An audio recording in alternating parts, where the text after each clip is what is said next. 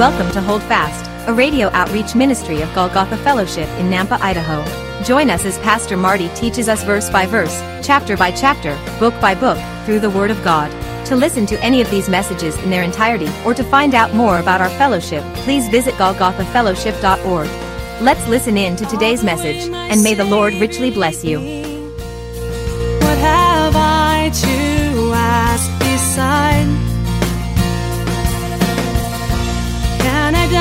tender mercy? Who through life has been my guide? And may peace divine his comfort. Through my faith in him to dwell. For I know Daniel chapter 3, starting in verse 1. Nebuchadnezzar the king made an image of gold, whose height was 60 cubits and its width 6 cubits. He set it up in the plain of Dura in the province of Babylon. And King Nebuchadnezzar sent word to gather together the satraps, and the satraps, they're just uh, officials who protect the kingdom, the administrators, the governors, the counselors, the treasurers, the judges, the magistrates, and all the officials of the provinces to come to the dedication of the image which King Nebuchadnezzar had set up. Verse 3. So the satraps, the administrators, the governors, the counselors, the treasurers, the judges, the magistrates, and all the officials of the provinces gathered together for the dedication of the image that King Nebuchadnezzar had set up. And they stood before the image that Nebuchadnezzar had set up. Verse 4 Then a herald cried aloud, To you it is commanded, O peoples, nations, and languages, that at the time you hear the sound of the horn, flute, harp, lyre, and psaltery in symphony with all kinds of music, you shall fall down and worship the gold image that King Nebuchadnezzar has set up. And whoever does not fall down and worship shall be cast immediately into the midst of a burning fiery furnace. Verse 7 So at that time, when all the peoples, or all the people heard the sound of the horn, flute, harp, and lyre in symphony with all kinds of music, all the people, nations, and languages fell down and worshiped the gold image which King Nebuchadnezzar had set up. Let's pray. Father, this is your word. Lord, my prayer is often help me to get out of the way, and Lord, that is the same prayer today. And I pray, Lord, that your word would penetrate the hearts and the minds of the people here today. Lord, give us spiritual eyes to see, give us ears to hear. Lord, remove our pride, remove all of the things we hold on to, Lord, that would get in the way of you and your message. And God, pour out your spirit upon this teaching and upon your people. Bless them and help them to understand the deeper meaning of all of this, Lord, and that there is a beautiful promise. In Jesus' mighty name we pray. Amen. So instead of giving glory to God, instead of creating an image like his dream and then saying, This is what God told me, and these are the things that are coming, King Nebuchadnezzar does the selfish thing and he creates an entire image of gold. And then he uses it as an inspiration to worship. And uh, essentially, when you realize it is of gold and he was the head of gold, it's to worship himself. And notice he brings music into it all. And as we just experienced, music can be a powerful form of worship. Can it not? This is why we have to be careful. Because one thing I want you to understand is that music can cause you to worship whatever you're singing about. Do you realize this? Satan was a musical genius. Some suggest he was the music leader in heaven. We don't know for sure. There is some evidence in Scripture to say that he at least had an understanding of musical things. But I have to tell you, you're going to worship whatever you sing about. Do you understand? That's how powerful music is. So, you know, the church, we wonder why the divorce rate's so high and drinking so high, all the problems of the world. Well, you know, most of you listen to country music. Now, I'm not here to be on country music, but it's like, I was thinking about this. Look, you're just going to become and you're going to worship whatever it is you listen to. Okay? I'm not saying, you know what I'm saying, hopefully. But worship is powerful. Music is powerful, it moves us at our very soul. And so we're going to worship whatever we sing to. And King Nebuchadnezzar knows this. And so he's going to make people sing to this image, to bow and worship to this image, to sing to it. And again, he's the head of gold, so he makes the entire image out of gold. But notice its height and its width. It says that it's 60 cubits tall and 6 cubits wide. So that's 90 feet tall and 9 feet wide. So this is more like an obelisk. This is not, this is a strange shaped human being. This is like, remember Manute Bol? Remember the NBA guy? It's kind of those proportions. We're talking 90 feet tall and only 9 feet wide, this image. But did you notice that? 60 by 6. Not only that, but we're going to find out in the original language, and I, I don't mean to knock the New King James once again, but in the translation they missed something here. But I'm going to go to the original language. We'll use the King James, and I'll show you this because in the New King James it tells us in verse 5 it says that at the time you hear the sound of the horn, flute, harp, lyre, and psaltery in symphony with all kinds of music, you shall fall down and worship the gold image that King Nebuchadnezzar has set up. But that's not what it's really saying in the original language. That word for symphony is actually the dulcimer. It's sympone. It's a instrument. It's not in symphony. That'd be redundant because it says in symphony and then it says in all kinds of music. Well, all kinds of music is basically symphony. So it's talking about a sixth instrument. The King James does best here in, in verse 5. It says that at the time you hear the sound of the cornet, flute, harp, sackbut, psaltery, dulcimer, and all kinds of music, ye shall fall down and worship the golden image that Nebuchadnezzar the king has set up. So I want you to think about this. Because things like this in Scripture are pointing us to other parts of Scripture. Remember, the hermeneutics of Scripture is Scripture interprets Scripture, and especially when it comes to prophetic teaching.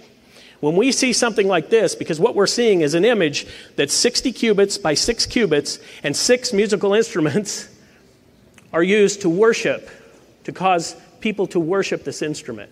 And so when we see that, it sounds familiar we see this and we say, wait a second, this is pointing us to something else in Scripture. And indeed it is. Because understand, what's going on here is Nebuchadnezzar, many times in Scripture, the Lord will use people as a type or a picture of something else. And Nebuchadnezzar is a type of the Antichrist. Now, he will come to the Lord, but, but make no mistake, God uses Nebuchadnezzar, this king, as a type of Antichrist. He's used several people in the Old Testament as a type of Antichrist. One of them was Solomon. Solomon was a type of Antichrist. Remember, Solomon was so wise and he solved so many problems and issues. And that's what the Antichrist will do. He'll be like Solomon, he'll be able to solve issues. He'll have such wisdom that people will marvel. And like Nebuchadnezzar and Solomon, both were rulers over the whole world. They controlled the whole world in their time period. But we also know this is connected to 666 in a way because we see this whole message of 60 by 6 by 6 we see this and it points us to something else, and we know it's made of gold, and gold is a picture and a type of the monetary system, which should be familiar too with the number 666. But did you know the other place we see the, uh, the number 666 in Scripture relating to gold, re- relating to a monetary system, is relating to Solomon? In 1 Kings chapter 10, verse 14, we see the wages that Solomon took in each year. The weight of gold that came to Solomon yearly was 666 talents of gold. Now, bear with me because, again, these are little hints, little check marks, little things that point us to other passages of Scripture. And so, notice this. In Revelation 13, we're going to see the Antichrist, verse 16 through 18. He causes all, both small and great, rich and poor, free and slave, to receive a mark on their right hand or on their foreheads and that no one may be able to sell except one who has the mark or the name of the beast or the number of his name. Here is wisdom. Let him who has understanding calculate the number of the beast, for it is the number of a man. His number is 666. And so we see these things starting to be tied together. And you might ask, well, why is that important? And I'll tell you why it's important. Because we're going to see a beautiful promise in this chapter of Daniel 3. We're going to see it pointing to the tribulation time period and the rapture of the church. As we study these things out, we understand that context is everything.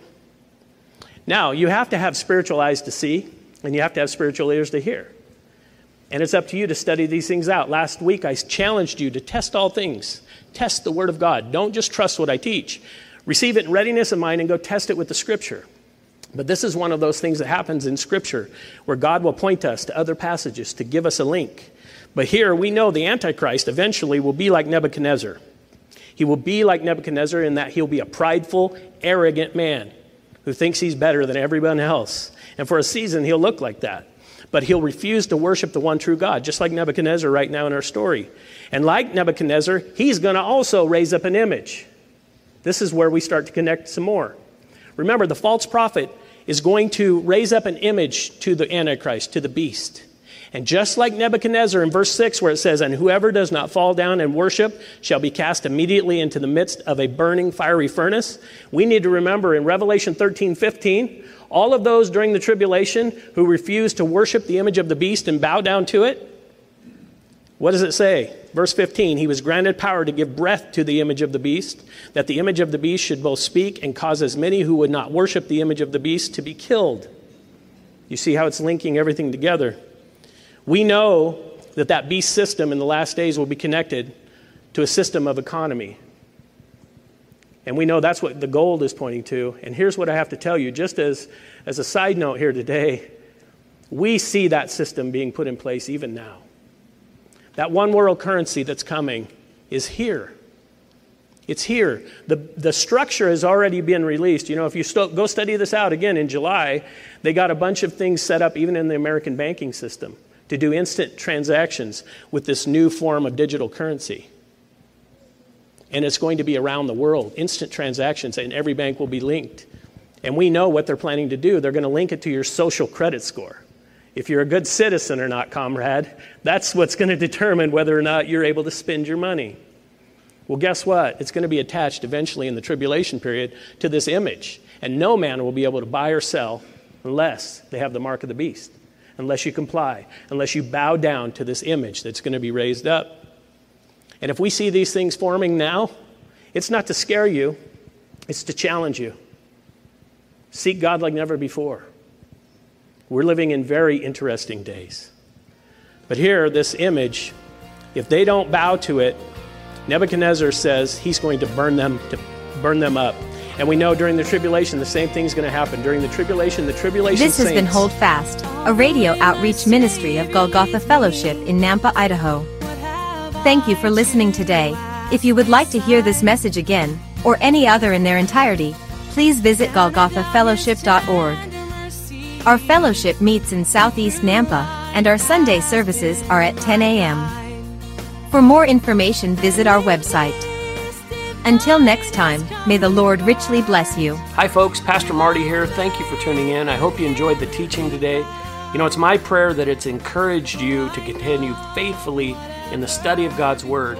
I think it's so crucially important that these days the body of Christ stay in, grounded and anchored in the Word of God as the world around us is sinking in the waves of false doctrine and the opinions of men. If you are seeking a church family, a church home, and you live in the southeast Nampa area, I want to personally invite you. Our Sunday services are at 10 a.m., and we currently meet at East Valley Middle School. That's right off Greenhurst and Happy Valley. If you want to find out more, if you have any questions, you need directions, you want to catch up on a message, or if you have a prayer request, just go to our website, golgothafellowship.org. Let me help you spell that. It's G O L G O T H A fellowship.org. Until next time, may God bless you and remember to hold fast.